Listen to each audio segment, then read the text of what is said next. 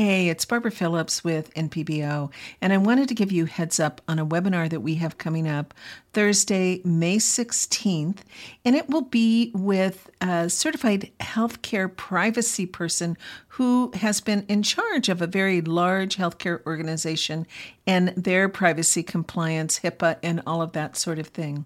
And I think it's very important that all clinicians attend this one because HIPAA affects all of us. And so you can get more information about that at npbusiness.org forward slash privacy matters. And just another quick heads up after that in June, we'll be talking with someone who has been in charge of the IT compliance to protect the organization. And so this one will be geared toward how do you protect yourself as well as your practice. And I'll be sharing more information about that later. So let's move on with the podcast. This is the NP Business Matters Podcast, episode number 34 Getting Paid Understanding Insurance Terms.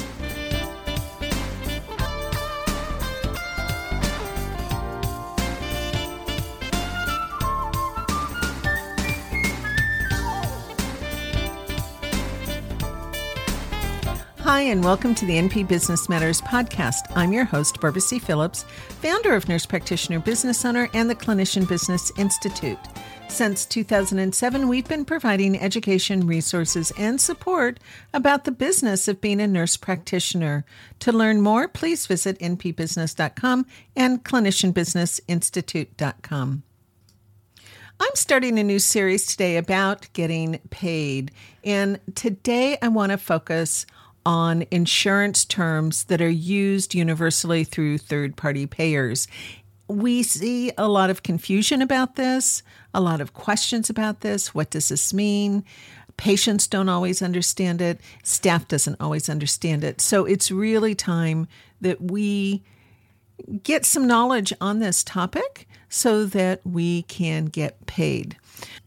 So let's talk about this and how you can take care of your practice, avoid fraud and compliance issues, and improve your practice finances.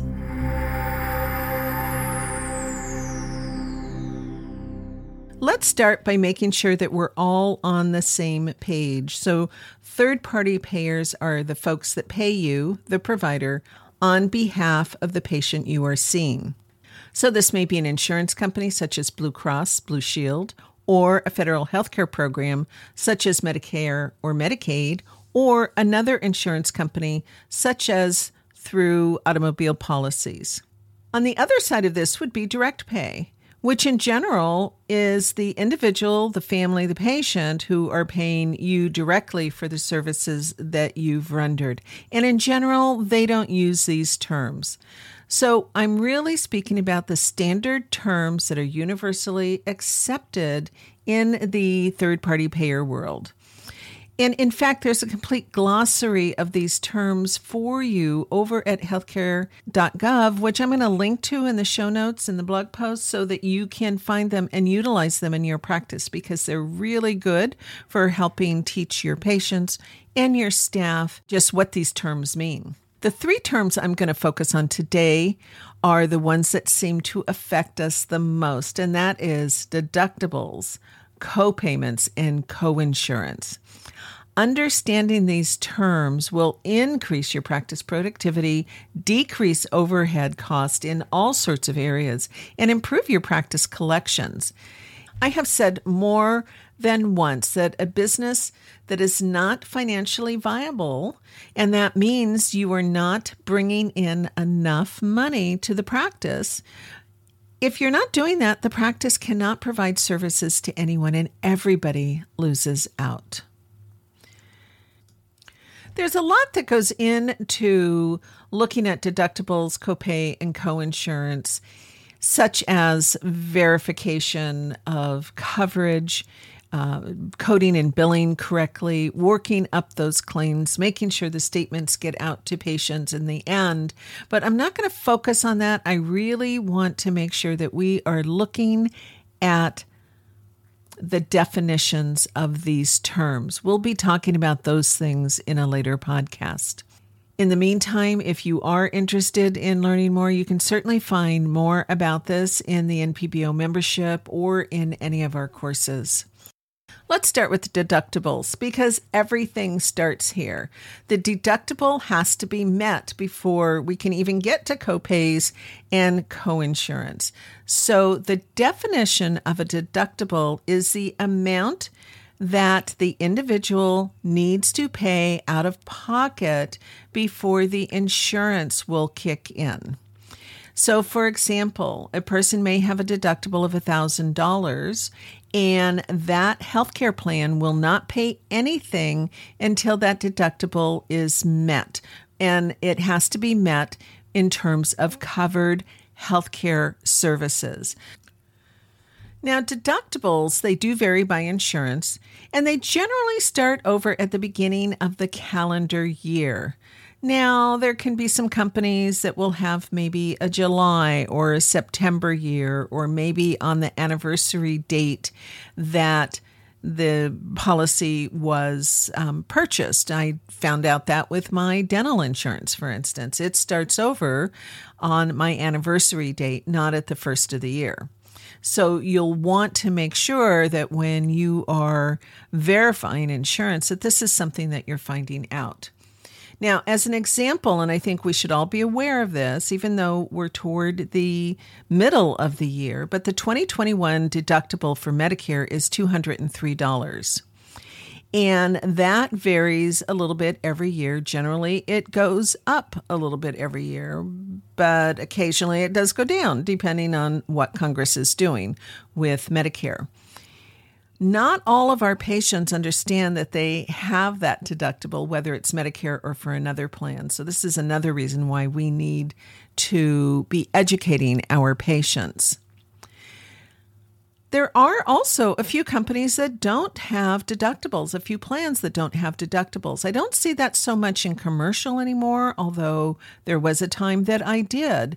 Mostly where I see no deductibles will be a Medicaid program or something like a workers' comp program. And some Medicare Advantage programs will also not have a deductible. To make matters even a little bit more confusing, a deductible may not apply to all services. So, for example, at the beginning of the current public health emergency, COVID testing and screening was not subject to deductibles or even copays. That not only included Medicare, Medicaid, but it also included most of the commercial plans. However, that is beginning to change. And so you really need to verify with a a third party payer what is their current coverage and what is their current policy on things such as this. Now, one of the issues for practices is what do you do when a patient hasn't met their deductible yet? Well, you can simply bill the insurance company for that um, visit, but that amount billed is only going to go toward the deductible. And actually, let me correct that. It's not the amount that is billed that goes toward the deductible, but it's the amount of that billed amount that is the allowed amount that goes toward the deductible, and you'll receive nothing. You'll probably get your EOB back that says that the deductible hadn't been met and that the patient's responsibility is XYZ, whatever the allowed amount would be.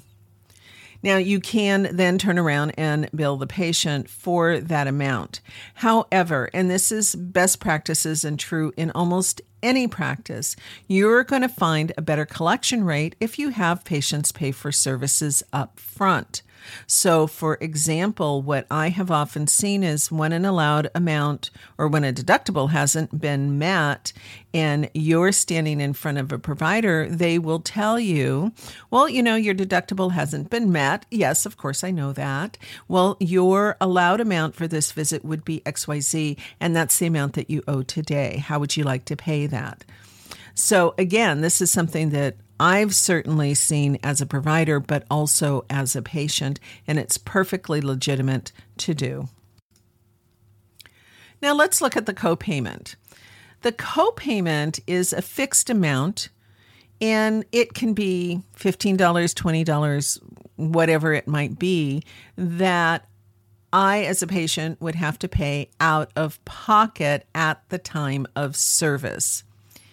Now, occasionally, some practices will bill that out. I personally think that that's poor practice to do that, um, to bill the patient later. It's, you know, collect it at the time of service.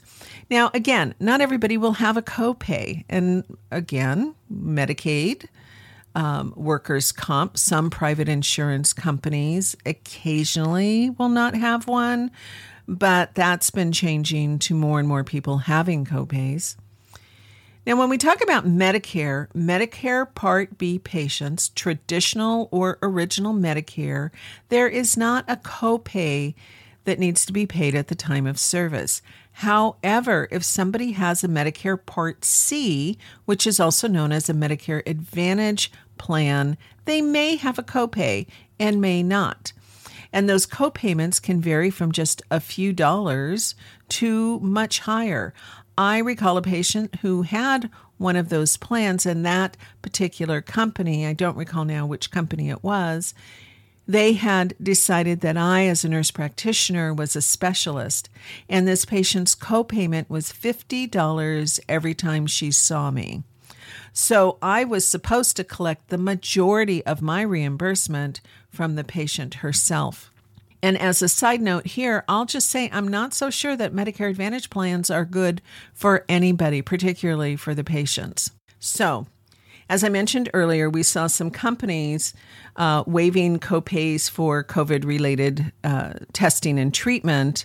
But again, that is changing. So make sure that you are up to date on what those third party payers, particularly the commercial payers, are doing in terms of COVID, what they're waiving, what they're not waiving.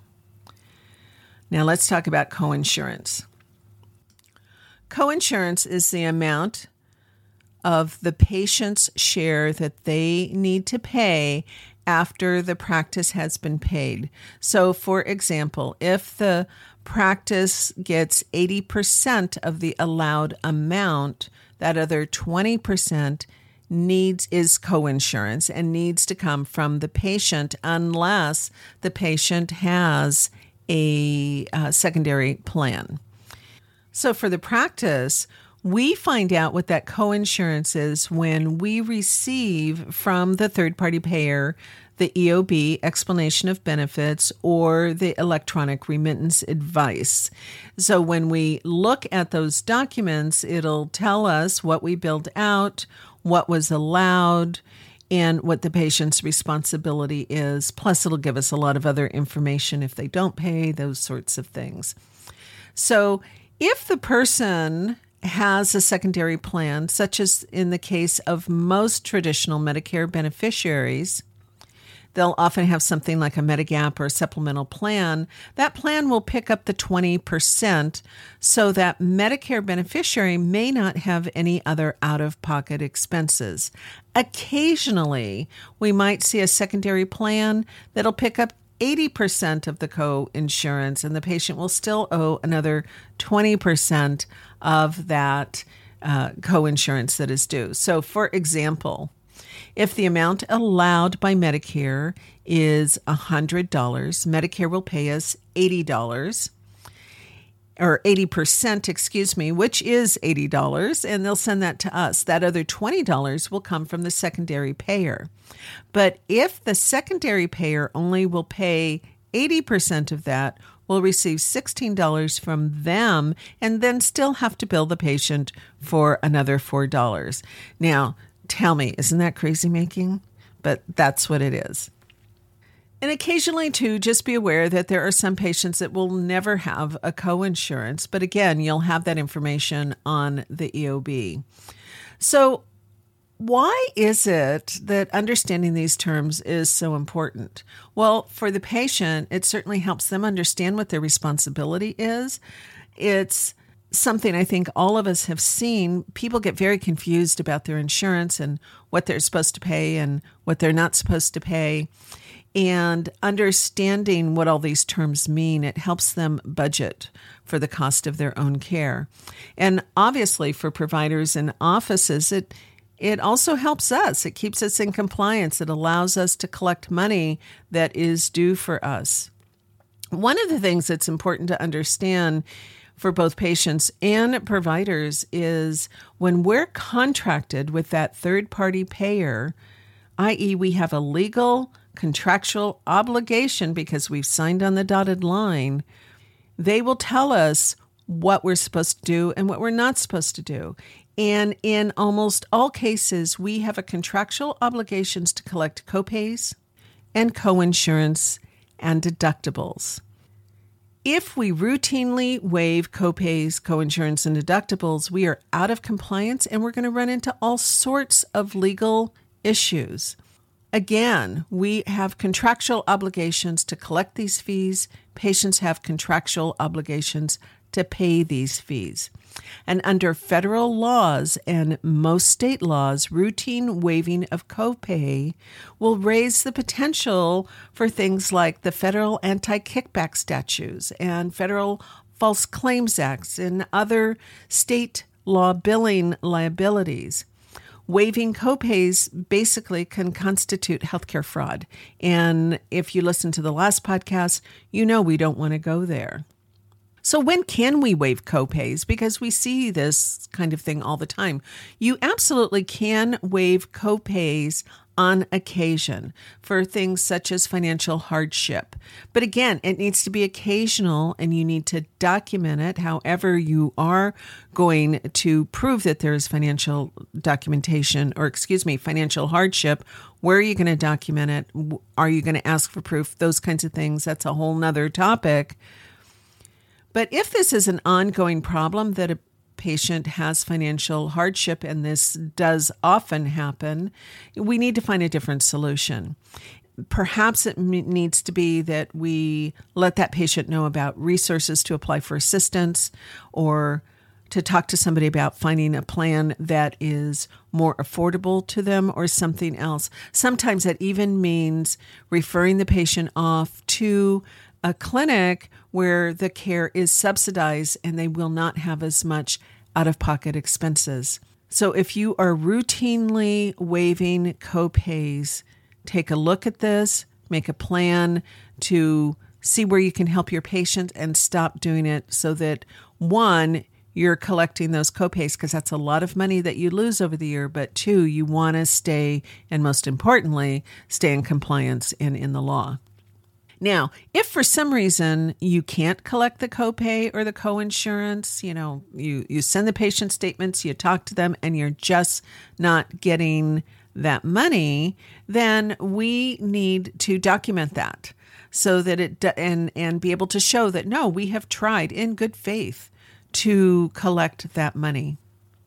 The other thing that I think practices need to be particularly aware of around this stuff is really take a look at your own practice policies and procedures. And we're going to talk about some of that, but it's so important.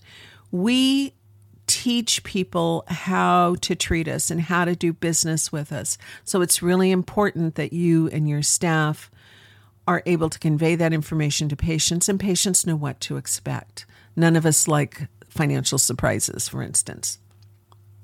So, what are some of the best practices that you can take up in your practice? Well, it's an always, as I just mentioned, a good idea to take a look, a hard look at your own practice policies and procedures around these issues. What is your procedure when a new patient contacts you? and they want to come in to the practice. What are you looking for in terms of insurance verification and letting them know what is expected of them? What kind of a workflow do you have when your existing patient returns for an appointment? Are you letting them know ahead of time what their balances are due? Do you have multiple ways for patients to pay you? Do you have the expectation that they will pay you at the front desk when they show up for their appointment? What are you doing about insurance verification? And looking at those deductibles, those copays and insurances. Are you just trying to look it up on um, your billing platform, or are you actually picking up the phone and calling the insurance company? Are you making sure that you're collecting balances and copays and deductibles at the time of visit? And how well trained is your staff on these issues? Do they know how to talk with the patients? Do they have a script that you've given them so that they're more comfortable in talking respectfully to the patients about money that is due? All practices want a fair and strong financial policy for your patients and for the practice because it protects both parties, and that is so important. And if you are an NPBO member, you can certainly log into the members portal and have a lot of examples on not only scripts to teach your staff with, but also examples of financial policies and procedures. Educating our patients and our potential patients on the healthcare insurance terms as well as our policies is really important. We can have handouts available for them. And better yet, I've often recommended that we just put that information on our website. We can even link out to the healthcare.gov website. But I would definitely let them know that if you have a co a copay, it is due at the time of service. If you haven't met your deductible, let's talk about that before you come in, and that balances, outstanding balances, are due at the time of service, et cetera, et cetera. So, those are the kinds of things that I think are really important when it comes to looking at deductibles, co-payments, and co-insurance.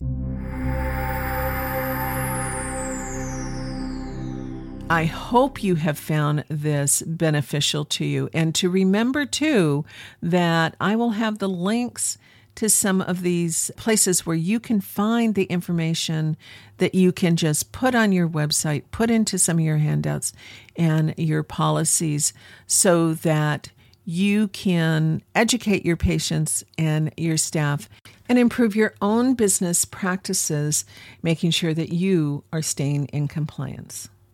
Thank you so much for listening today. I want to invite you to head on over to our blog at npbusiness.com and note the uh, resources that'll be available for you on this episode. You can also find all of our previous episodes of the podcast. I want to thank you so much for supporting this podcast by subscribing, by sharing it, and by rating the podcast. It really does help with all those algorithms that are out there so that other practitioners can find this information and utilize it. So, again, visit npbusiness.com. I'm Barbara C. Phillips, nurse practitioner and founder of Nurse Practitioner Business Owner. I look forward to seeing you on the next episode of the NP Business Matters podcast. Bye bye now.